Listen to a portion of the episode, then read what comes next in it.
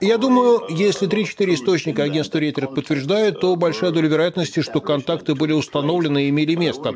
Но я бы не назвал это переговорами. Прежде всего, не похоже, чтобы в этом были замешаны правительства как таковые. Скорее, некоторые бывшие чиновники или влиятельные люди, которые близки к правительству, но не имеют реальных правительственных позиций с обеих сторон.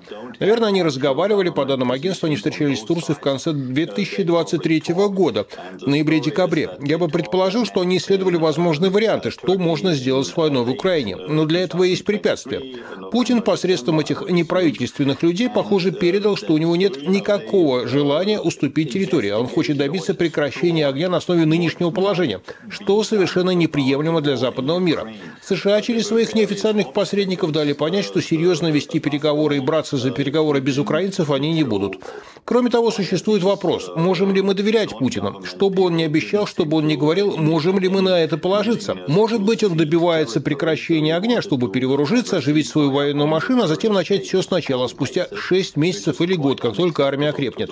Я думаю, что это были решающие моменты. Также я думаю, что это указывает на то, что Россия была готова приступить к неофициальным переговорам, что они также осознают, что не добиваются прогресса в войне, что они истощены, что это тупиковая ситуация, из которой невозможно выйти.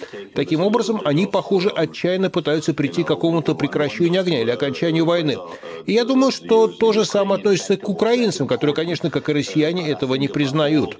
Пришло время начать изучать варианты, что можно сделать в этой ситуации. Я думаю, что администрация Байдена не хочет подорвать свои собственные требования и потребность в деньгах от Конгресса, потому что, как мы знаем, Конгресс очень нерешителен в отношении выделения большого количества средств Украине.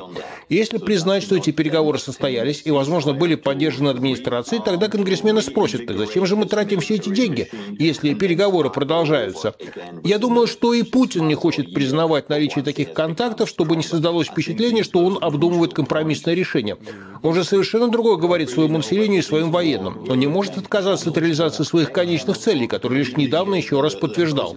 Таким образом, обе стороны не хотят иметь негативных последствий, если об этих переговорах станет известно, или они будут санкционированы.